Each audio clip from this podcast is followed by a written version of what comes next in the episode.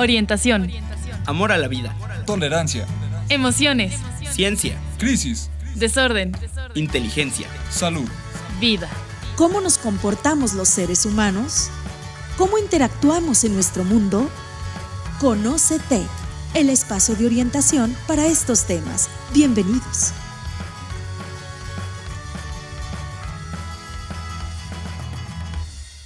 Bienvenidos a un programa más de Conoce Tech. Ya, eh, este programa, pues, eh, como ustedes saben, es parte del Departamento de Bienestar y, y, Consejería, que a su vez, pues, forma parte del área de liderazgo y formación estudiantil. Y pues, bueno, pues eh, en esta semana, el, el, día 10, 10 de octubre, se celebra, se conmemora el Día Internacional de la Salud Mental. Y pues bueno, ahorita acabamos de, presenciar un video en el que justamente pues se hace referencia a este tema, a este aspecto y a um, cómo se, puede de alguna manera tener esta eh, incidencia y esta prevención y este cuidado de la salud mental, ¿no? Para cada uno de, nosotros. Y pues bueno, de repente e, este tema de la salud mental es un asunto que eh, no es como tan visto, no es como tan tomado en cuenta, eh, pero bueno, vale la pena también justamente eh, enfocarnos también a, darnos cuenta cómo estamos, ¿no? Cómo nos estamos sintiendo y cuidar justamente la salud mental, la salud emocional, la salud psicológica, que por supuesto pues incide en muchísimos aspectos de nuestra vida, en muchísimos eh, muchísimas actividades. Entonces, pues eh, justamente esta, esta semana eh, van a estarse transmitiendo videos eh, similares haciendo alusión a este Día Internacional de la Salud Mental. Y pues bueno, vamos a, a iniciar con nuestro programa. Bienvenidos. Me da mucho gusto pues que estén aquí, que estén eh, viéndonos, que estén escuchándonos. Y bueno, pues eh, hoy vamos a tener un programa que espero que les sea de su interés y que les sea de utilidad, por supuesto, ¿no? El día de hoy vamos a conversar acerca de la sexualidad en los niños. Bueno, este tema eh, que a su vez va a englobar un poquito sobre qué es la sexualidad y hablar de la sexualidad con los niños, ¿cómo le hago? De repente está esta eh, forma eh, en que se pueden eh, de repente tocar ciertos temas, pero que a veces también, por supuesto, que llega a su vez a ser un tema, todavía un tema tabú. Entonces, esto implica que pues a veces la manera de abordar el tema sea, una, sea complicado sea de alguna manera visto como algo que puede traer otro tipo de preguntas más complicadas o de generar dudas en, los niños o en los adolescentes, ¿no? Entonces, pues bueno, vamos a, iniciar con este programa y fíjense ustedes que eh, quisiera primero que nada dar un, panorama general de lo que es la sexualidad eh, como ustedes sabrán, pues hay muchas definiciones, hay muchas formas de, um, ver este tema, pero eh, podemos considerar nosotros que la sexualidad, pues, eh, es una de las facetas de la identidad e implica la descripción que hace la persona de sí misma, ¿no? En función de su sexo, en función de su género, en función también de su orientación sexual. O sea, sexualidad es eh, aquello que forma parte de nuestra identidad. ¿no? Nuestra identidad, refiriéndome con nuestra identidad a eh, lo que somos como personas. Entonces, lo que somos como personas, pues implica también eh, una serie de aspectos como nuestros gustos, nuestros intereses, nuestras capacidades, nuestra forma de relacionarnos con los demás. Entonces, justamente eh, la sexualidad forma parte de esa, de esa manera de esa identidad, de esa forma como nos relacionamos con los demás, de esa forma como empezamos también a, establecer un vínculo con los otros. Y que a su vez pues también eh, nos permite establecer un vínculo con nuestra, nuestro alrededor. Y por supuesto un vínculo con también la manera como percibimos de alguna manera el mundo, ¿no? Entonces, bueno, pues em, dentro, de esta, dentro de estas facetas y dentro de esos em, eh, aspectos de la sexualidad, como lo decía hace un rato, pues bueno, sí, está el sexo, está el género, está la orientación sexual y hay que ver que de pronto cuando em, desde que somos bebés, desde que nacemos, pues se empieza a ver esta formación de lo que es eh, los órganos sexuales, lo que es el sexo específicamente. Em, y bueno, desde ese momento, de alguna manera comienza lo que es la, preparación del organismo para poder en su momento tener ciertas funciones como la reproductiva. Entonces, cuando llega este, este momento ya del nacimiento, pues bueno, primero que nada, eh, algo que se, se, observa, ¿no? A simple vista, pues es el sexo, ¿no? ¿Qué es el sexo? Bueno, pues es el conjunto de características genéticas, anatómicas, fisiológicas, hormonales y funcionales que diferencian a las mujeres y a los hombres.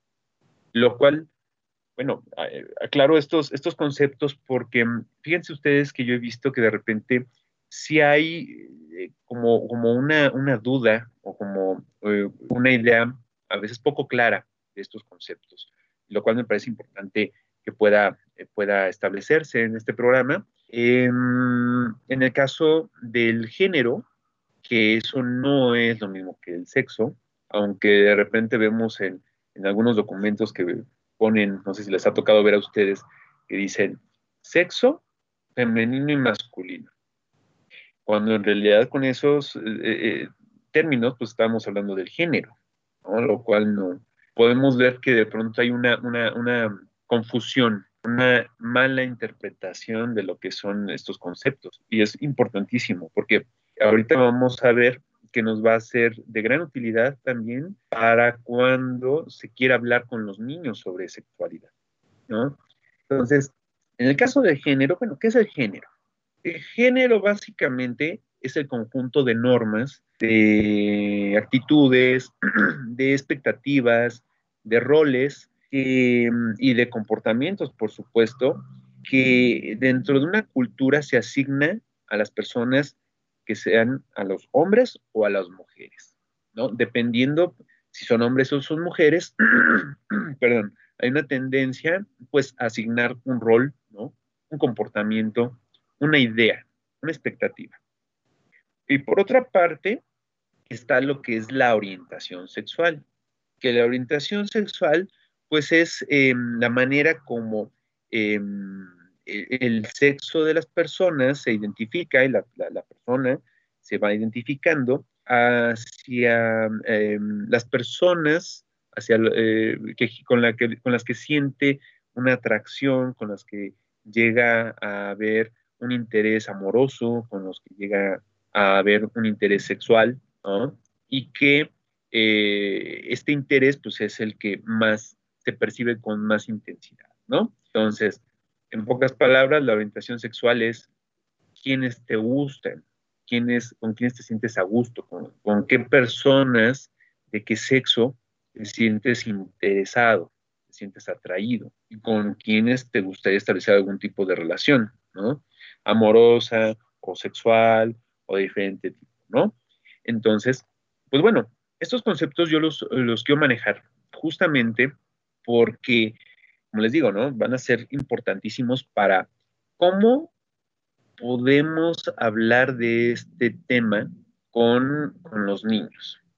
Y bueno, no sé si, ustedes lo han podido ver, pero de repente em, hablar de sexualidad al ser un tema tabú, implica eh, muchas veces como un freno, un freno y un tema que no se quiere abordar.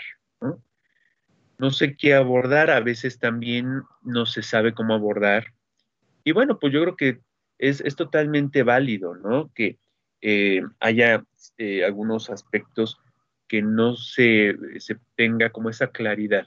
Pero bueno, justamente pues es en parte la, la idea de, este eh, capítulo más de Conocetec, en el que de alguna manera, pues bueno, quienes estén escuchándonos, los eh, padres de familia que nos puedan estar viendo, eh, gente conviva con niños, educadores, de alguna manera es importante, pues bueno, que ojalá les pueda dar como este panorama, ¿no? Eh, entonces, hablar de sexualidad con los niños, ¿cómo le hago? Bueno, pues, aunque no hay una forma específica de, de hablar eh, sobre este tema con, con los niños, sí me parece que es importantísimo que pueda reconocerse la diferencia entre, eh, por ejemplo, los órganos sexuales, ¿no? No sé si les ha tocado a ustedes ver que um, a veces, bueno, pues a los, es, es, bastante común que a los órganos sexuales se les llame de maneras diferentes a como se llaman realmente, ¿no? Y dicen, hay un dicho, ¿no? Que dice al, pan pan y al vino vino, ¿no? Entonces, eh, qué importante es que uh, se pueda nombrar a las situaciones, a las cosas por su nombre. De alguna manera está el clásico eh, pajarito, ¿no? haciendo alusión al pene, por ejemplo. Entonces, ¿qué pasa cuando constantemente, por ejemplo, a los niños se les empieza a hablar con otros nombres respecto a los órganos sexuales? Bueno, pues esto de alguna manera puede lanzar el mensaje de no le digas así, no se llama así. Entonces, esto va creando de alguna manera también una, una, idea con respecto a lo que es los órganos sexuales y a su vez de la sexualidad. Entonces, eh, cuando no se llama de la manera como se debe a las cosas, en este caso a los órganos sexuales, eh, por supuesto que esto eh, puede crear una confusión. Por ahí de pronto se, se hace alusión a que el sexo es la relación sexual, ¿no? Y pues no, no, en realidad el sexo pues es como, como lo decíamos hace un rato, ¿no? Este conjunto de, características anatómicas, ¿no? funcionales, etcétera, que hacen una diferencia entre hombre y mujer, ¿no?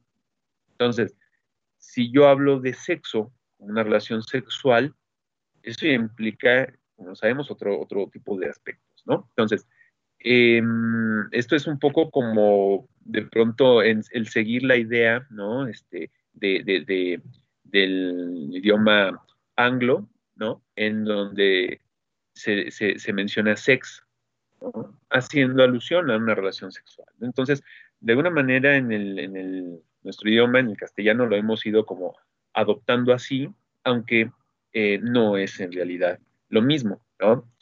Entonces, eh, fíjense que el poder hablar con los niños, eh, primeramente, ¿no? Pensando en las etapas tempranas, eh, haciendo alusión a los órganos sexuales por su nombre, permite, creo yo, y, por lo que yo he tenido de, de, experiencia y por lo que señalan muchas veces eh, los, teóricos, los expertos también en este tipo de temas, que vale la pena que pueda hablarse y nombrarse a los órganos sexuales por su nombre.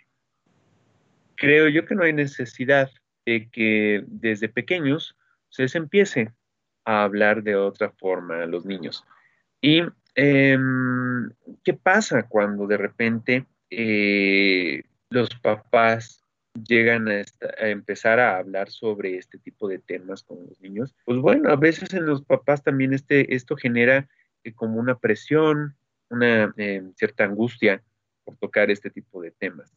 Pero eh, créanme ustedes que de alguna manera el poder hablar de este tipo de temas con, los niños, eh, esto les va a generar una confianza para que posteriormente, conforme vayan creciendo, puedan ellos eh, preguntar, para que ellos puedan hablar, para que ellos puedan saciar sus dudas, ¿no? Porque van a tenerlas, créanme, es normal que, los niños puedan tener dudas y que vayan a tener eh, una cierta idea sobre eh, los aspectos de la sexualidad.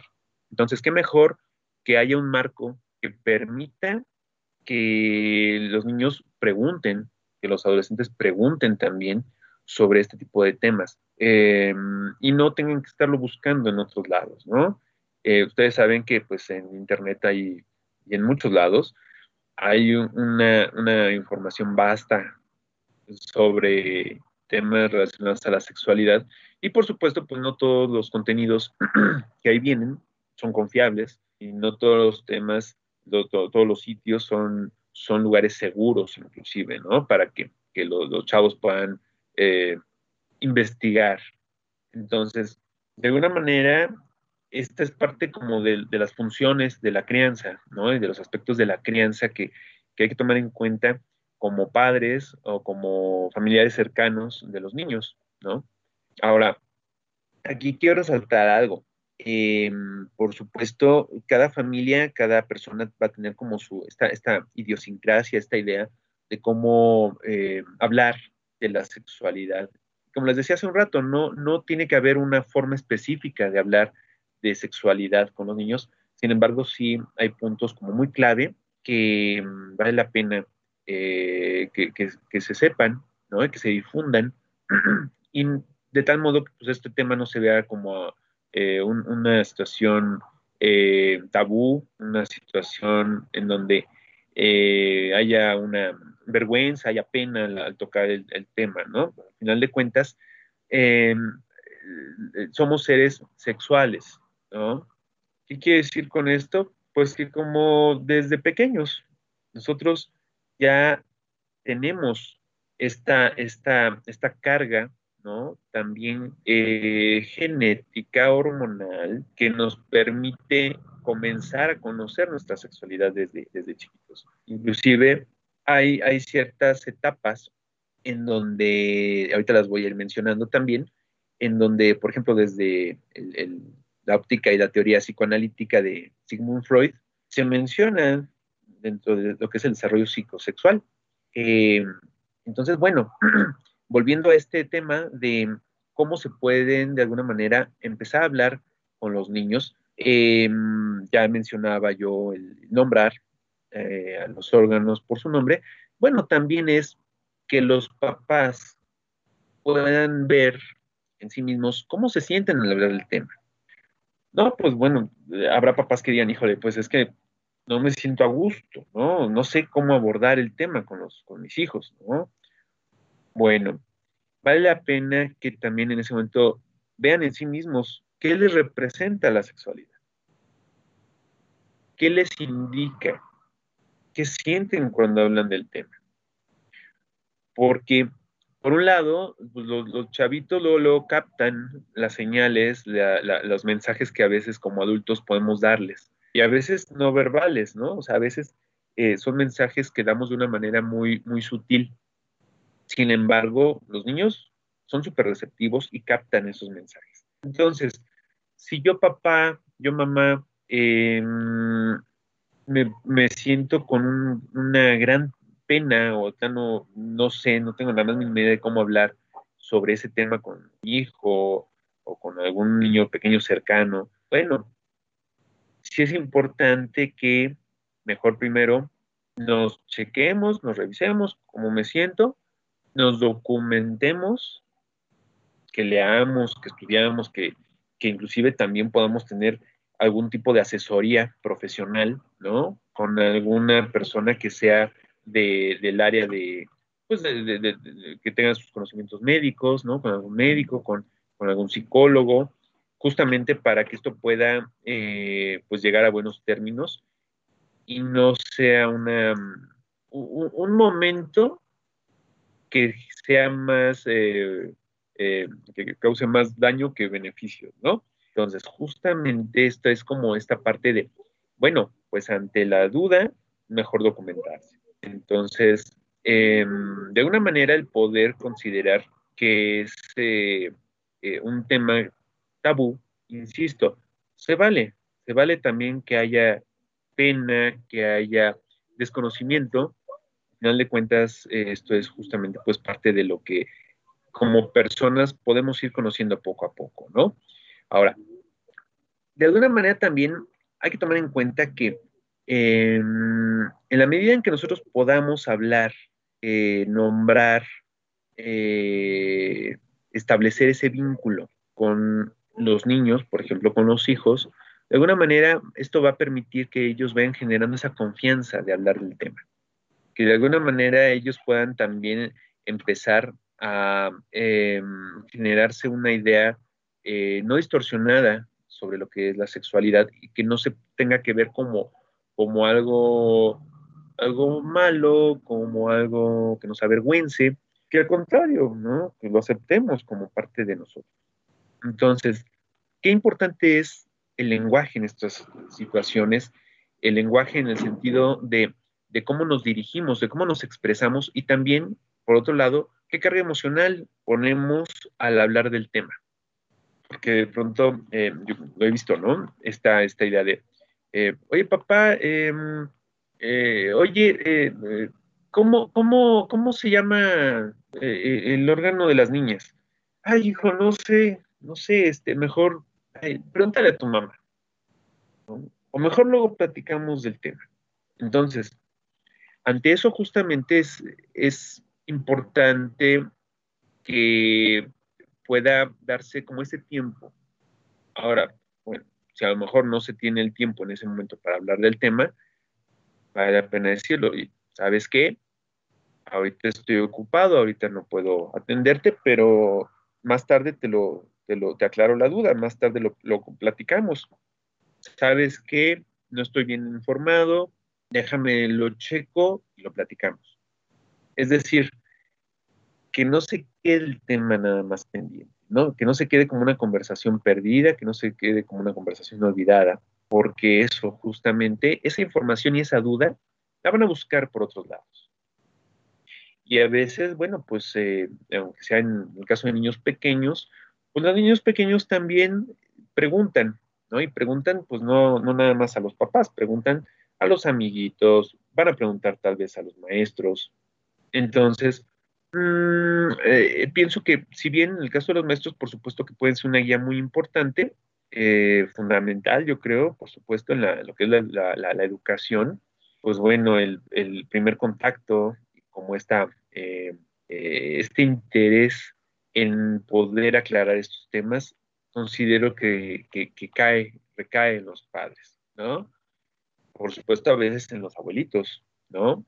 A veces en los tíos, pero de alguna manera, si tenemos una reacción nosotros así como de sobresalto, como de, híjole, este, no sé, no sé, este, mejor no hables de eso, ¿no? niño, no sea sucio, ¿no? No sé si les ha tocado escuchar esto. Bueno, a mí sí me ha tocado muchas veces escuchar eh, y verlo, ¿no? Situaciones así. Entonces, ahí, ¿qué vamos a crear? vamos a crear un rechazo, un rechazo o un temor a hablar del tema. Entonces, fíjense que aunque los niños son pequeños, niños, eh, hablo de niños de, digamos, alrededor de entre 2, 6 años, 2 y 5, pero también posteriormente, pues bueno, está todavía, eh, por un lado, eh, lo que es la segunda infancia, ¿no? Entonces, en este periodo que podemos considerar lo que es entre los, eh, alrededor de los 6 a los 9 años, por ahí así, más o menos.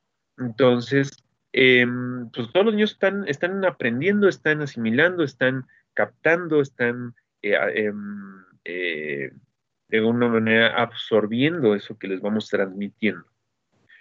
Si nosotros como adultos tenemos una perspectiva de que lo sexual o la sexualidad es algo eh, de lo cual no hay que hablar, por supuesto que el niño no va a hablar. Si nosotros tenemos la idea de que la sexualidad es un tema pues, como cualquier otro, como hablar de, oye, me duele mi mano, oye, este, eh, me duele la cabeza, o, sea, como cualquier otro tema de que implique, nos implique, ¿no? Como algo cotidiano, pues bueno, los niños van a poder también hablarlo de una manera eh, cotidiana. Y fíjense que, em, bueno, les comentaba de, las etapas psicosexuales que maneja, que maneja Sigmund Freud. Bueno, em, pues como ustedes saben, eh, Freud maneja, y, bueno, pues fue el, creador de la teoría psicoanalítica, em, y de alguna manera, pues él normalmente en, su, en su postulado teórico, eh, él retoma varios aspectos de la sexualidad, a veces mal interpretados, no era el único a lo que se enfocaba, pero bueno, él retoma aspectos de la sexualidad pues, por varios, varias razones, ¿no? En parte, pues por la eh, época en la que vivió, por la manera como él, eh, desde sus estudios, percibía lo, el aspecto sexual, y bueno, pues considerando esto, pues él desarrolló sus, sus eh, las, las, cinco etapas del desarrollo psicosexual. bueno, en realidad son, se pueden considerar cuatro. Eh, la primera se considera que es la etapa oral, ¿no? ¿Por qué etapa oral? Bueno, pues porque imagínense ustedes cuando los pequeños eh, recién nacidos, pues bueno, empiezan a tener como esta, esta estimulación con su medio, esta interacción, de una manera en la que, pues básicamente lo que hacen es tratar de tocar, de tratar de, conocer su medio a través de, la, de sus manos, de sus pies, de su piel, ¿no?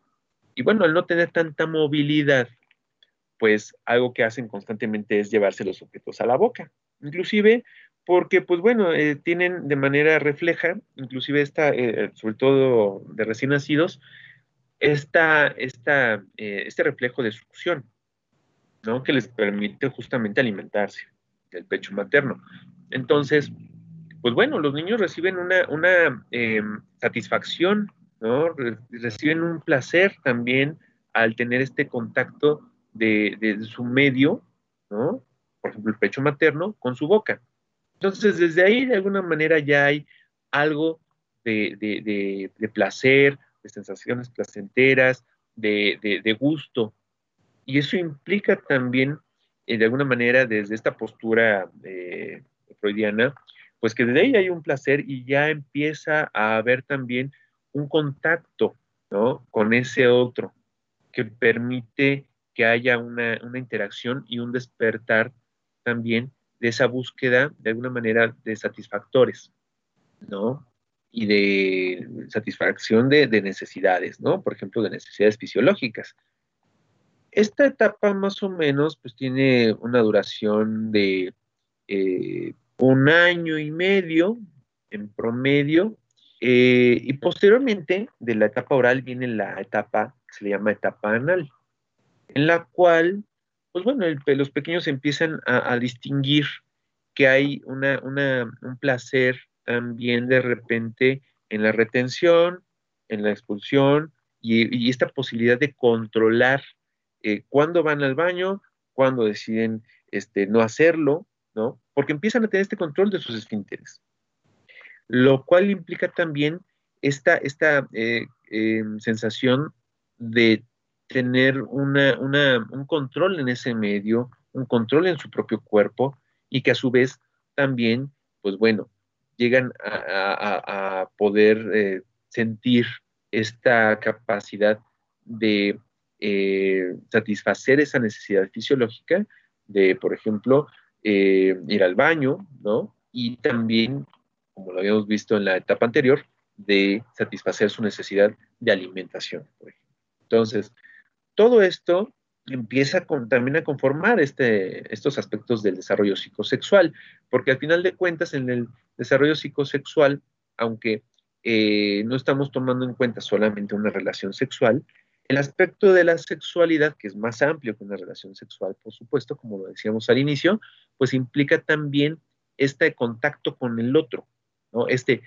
desde mí, desde mis intereses, desde mis gustos, cómo me relaciono con los demás, ¿no? Y bueno, posteriormente de la etapa anal viene una etapa que Freud le llamó etapa fálica. En la etapa fálica que es por ahí aproximadamente de los 3 a los 5, a los 6 años, eh, viene este momento en el que eh, los pequeños, y quizás ustedes lo han podido ver, empiezan a tocarse sus genitales. ¿sí? Aunque no nada más los genitales causan placer, por supuesto. El hecho a veces de que toquemos nuestra piel, el hecho de que a veces también este, eh, nos acaricien el cabello, este, eh, bueno, podamos tener así como esa, interacción, pues también nos genera algún tipo de, placer, ¿no? Entonces, dentro de lo que es esta etapa, eh, esta etapa fálica, los pequeños empiezan a tocar su cuerpo, empiezan a conocer su cuerpo. Y claro, pues va a haber momentos en donde ese tocar su cuerpo les genere ese placer y esa, ese contacto, ¿no?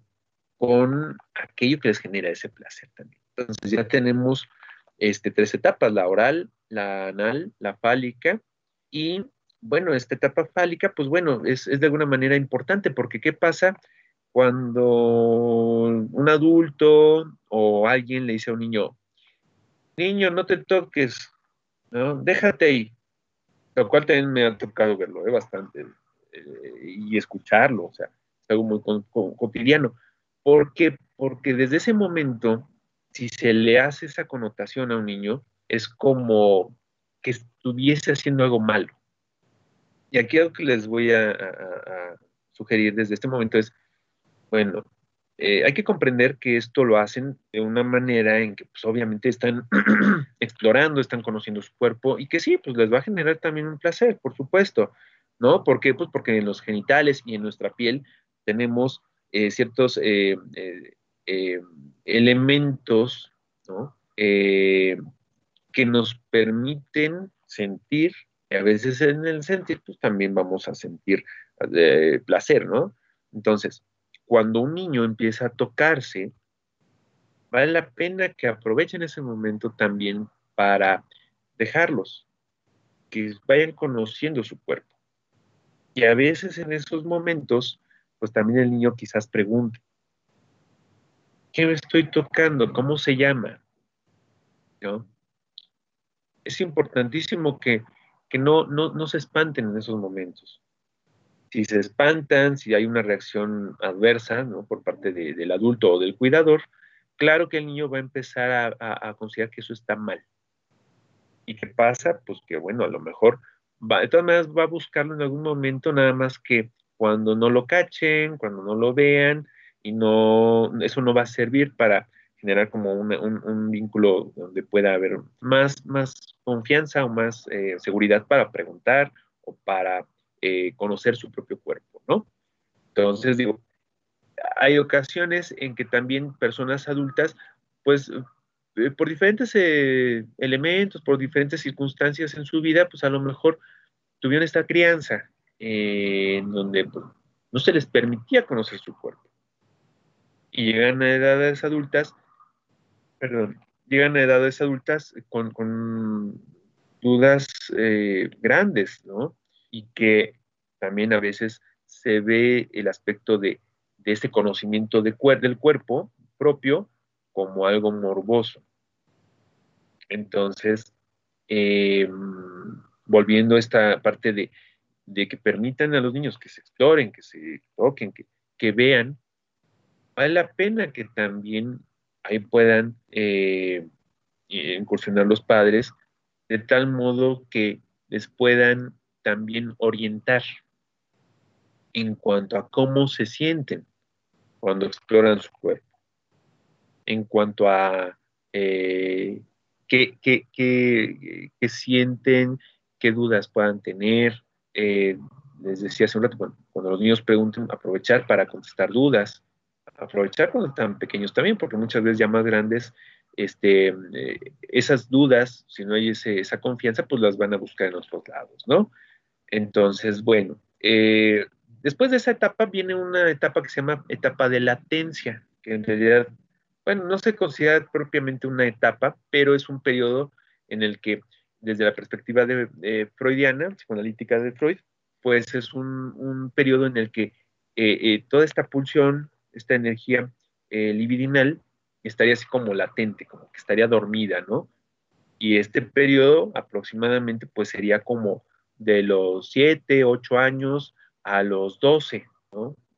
Posteriormente viene, ahora sí, otra etapa, la que se consideraría la última etapa, que es la genital, en donde también desde, este, desde esta postura teórica, pues eh, sería cuando de alguna manera ya se tiene una capacidad biológica para la reproducción.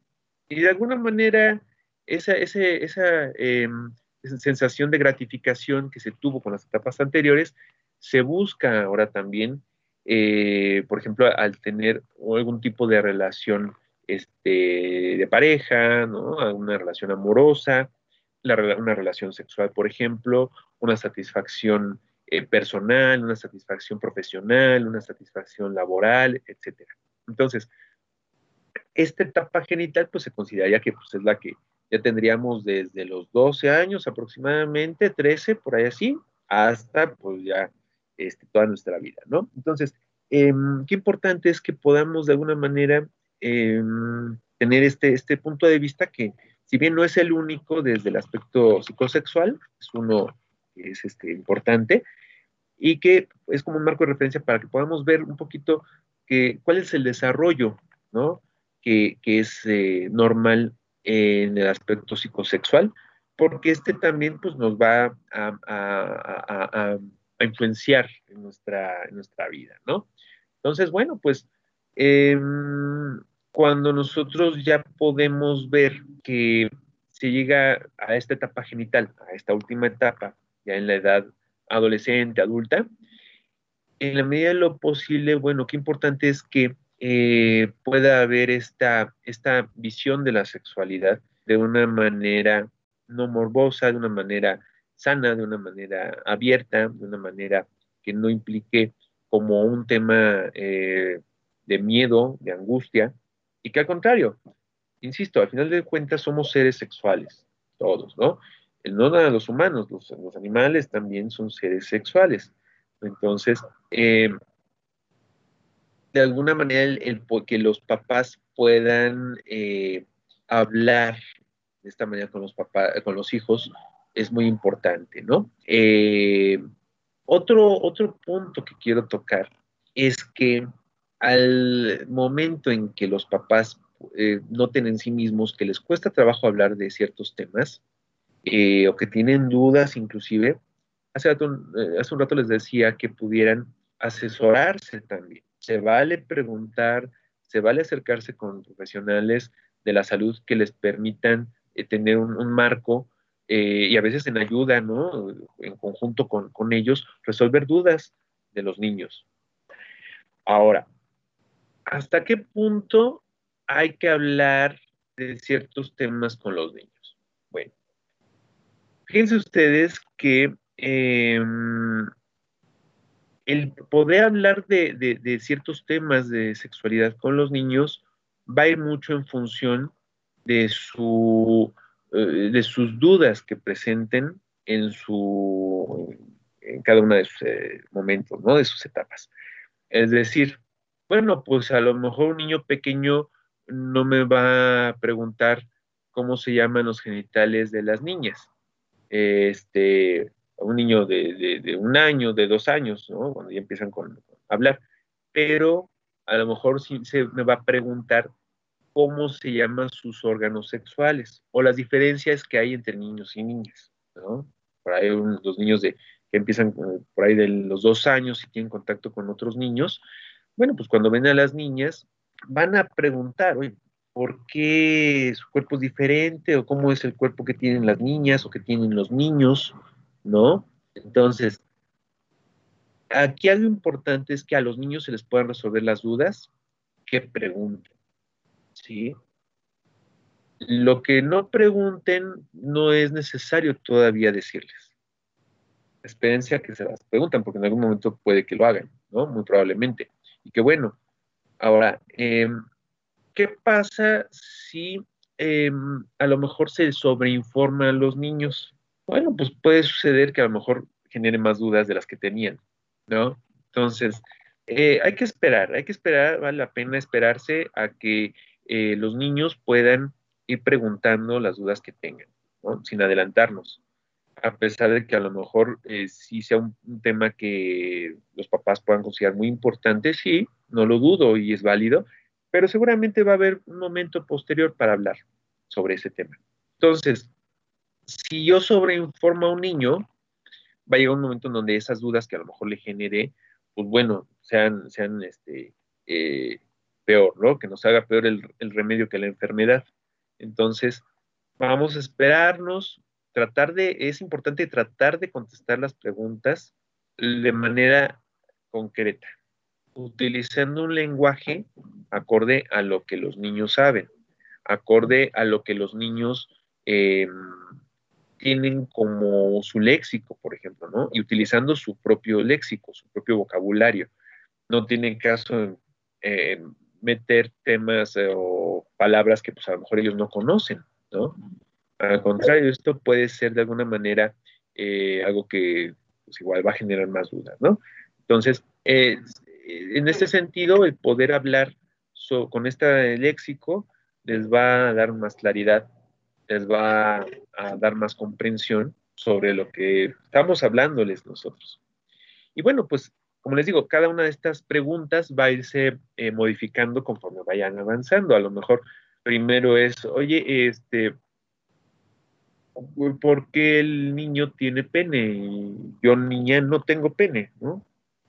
O porque a lo mejor a fulanito este, eh, solamente le regalan juguetes de cochecitos, ¿no? O carros, o eh, balones, y a mi niña no. Que de alguna manera, también ahí pensando en, este aspecto del género, estaríamos tocando un tema también importante, ¿no? Y bueno, ese aspecto ya va mucho en función de las creencias y de, las ideas de cada familia, ¿no? Hay familias que sin problema le pueden regalar una muñeca a su hijo, ¿no? Y que a su hija le, sin problema le dan un balón de fútbol. Y otras que a lo mejor no, que a lo mejor van a ver esos eh, asuntos como más tema de, de, niños y otros que son de, niñas específicamente. Entonces, dependerá mucho de cómo lo acostumbre cada familia, ¿no? Lo que sí les puedo decir es que, pues, eh, que un niño juegue con, con niñas, con muñecas, no le va a traer ninguna secuela. Y que una niña juegue con balones tampoco le va a traer ninguna secuela, ¿no? Eso no, no, no define este, ni una forma de pensar, ni una orientación sexual, ni mucho menos. Entonces, eso no, no genera nada, nada de problema. Eh, lo que sí puede generar problemas es el, el, no atender a las dudas, ¿no?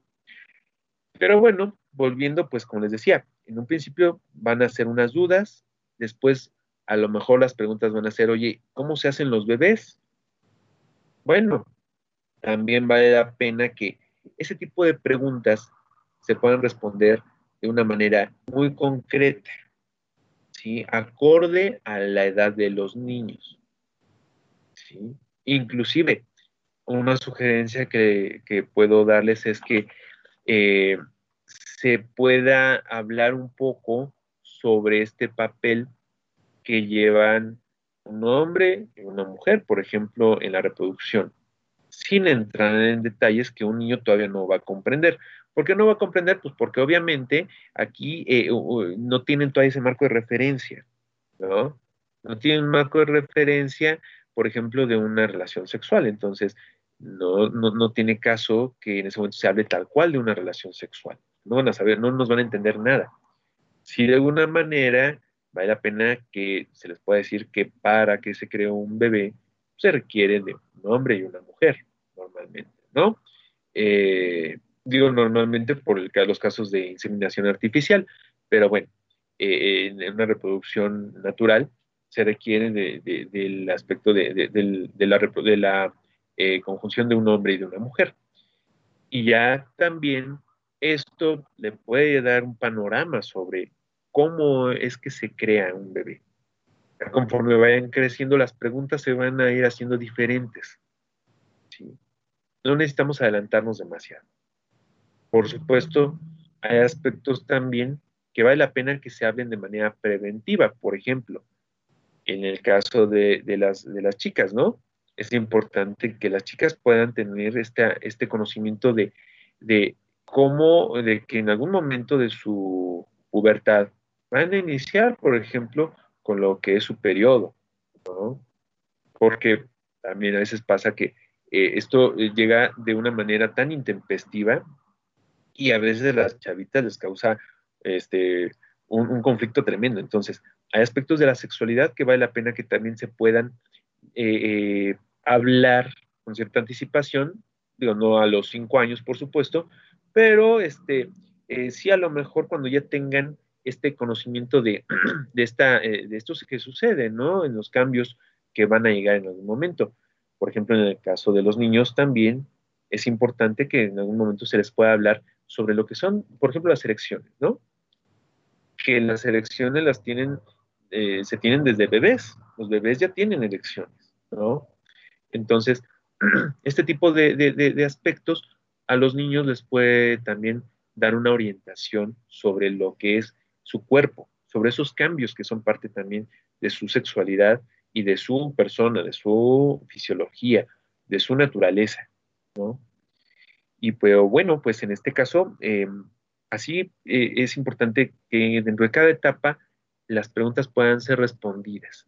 Y que insisto, o sea, pues como papá tampoco vamos a, saber todo, como mamá no vamos a saber todo tampoco, pero ahí es donde vale la pena acercarse con alguien que también nos pueda orientar, que les pueda apoyar para hablar de estos temas. Y bueno, pues eh, fíjense ustedes que estamos llegando casi a, la finalización del programa. Eh, fue muy rápido nuevamente, para variar. Entonces, bueno, pues miren, Em, voy a dejarles algunas sugerencias ya para empezar a hacer el cierre. Eh, la primera sugerencia básicamente pues es que importantísimo nombrar a los órganos sexuales por su nombre. Eso de pajarito, este, todos esos apodos que de pronto se les ponen, no son necesarios y pueden ser muy confusos. El segundo tema es, a la hora de hablar, y no nada más de sexualidad, puede ser de algún otro tema, a la hora de hablar de algún tema que para los papás o para los cuidadores resulte complicado, resulte difícil, chéquense ustedes, chéquense qué, qué les representa ese tema, cómo se sienten al hablar de ese tema, no nada más en el aspecto de su, de su emoción, sino también de su idiosincrasia, de, su de sus creencias, porque a lo mejor Em, esa idiosincrasia o esa emoción, ese temor, puede eh, transmitirse de alguna manera a, los niños, ¿no? O a, los pubertos, a los que estén ustedes platicando, con los chavos, a los que estén en la etapa que estén, puede transmitirse eso. Entonces, eh, otra sugerencia es que también, bueno, pues cuando se tenga dudas sobre algún tema, hay que consultar a los textos, a los libros, en el Internet. Así como hay mucha información basura, hay información que es muy útil si la buscamos de la mejor manera, ¿no? De la manera más adecuada. Y eh, pues eso es como documentarnos, ¿no? Y bueno, pues también se vale consultar con algún profesional de la salud para que pueda, en conjunto con los papás, eh, orientarlos para cómo hablar sobre, sobre ciertos temas con los hijos. Por ejemplo, pienso en los médicos, ¿no? en, los pediatras, en, otros expertos de la salud, en sexólogos, en psicólogos que tengan esta, esta eh, experiencia en el trabajo eh, con niños también y que de alguna manera pues eh, pueda ayudarlos a, transmitir estos mensajes hacia, hacia los niños, ¿no? bueno, pues por supuesto también en el caso de, aquí del campus, pues, eh, está el servicio de bienestar y consejería, en el que también todos este tipo de, aspectos podemos también eh, eh, apoyar de alguna manera en lo que es el asesoramiento, ¿no? O el acompañamiento para resolver dudas que puedan existir, ¿no? Entonces, pues muy bien, estamos llegando al, término del programa. me dio mucho gusto estar aquí con ustedes. Y pues nos estaríamos viendo en la, próxima semana en el programa Conocetec. Y pues bueno, disfruten de, este, de, esta, de esta tarde que está muy, muy agradable y disfruten esta semana. Que tengan todos una excelente tarde. Muchas gracias por, por acompañarnos. Los esperamos en la próxima emisión de Conocetec, un espacio de orientación y apoyo a través de la radio.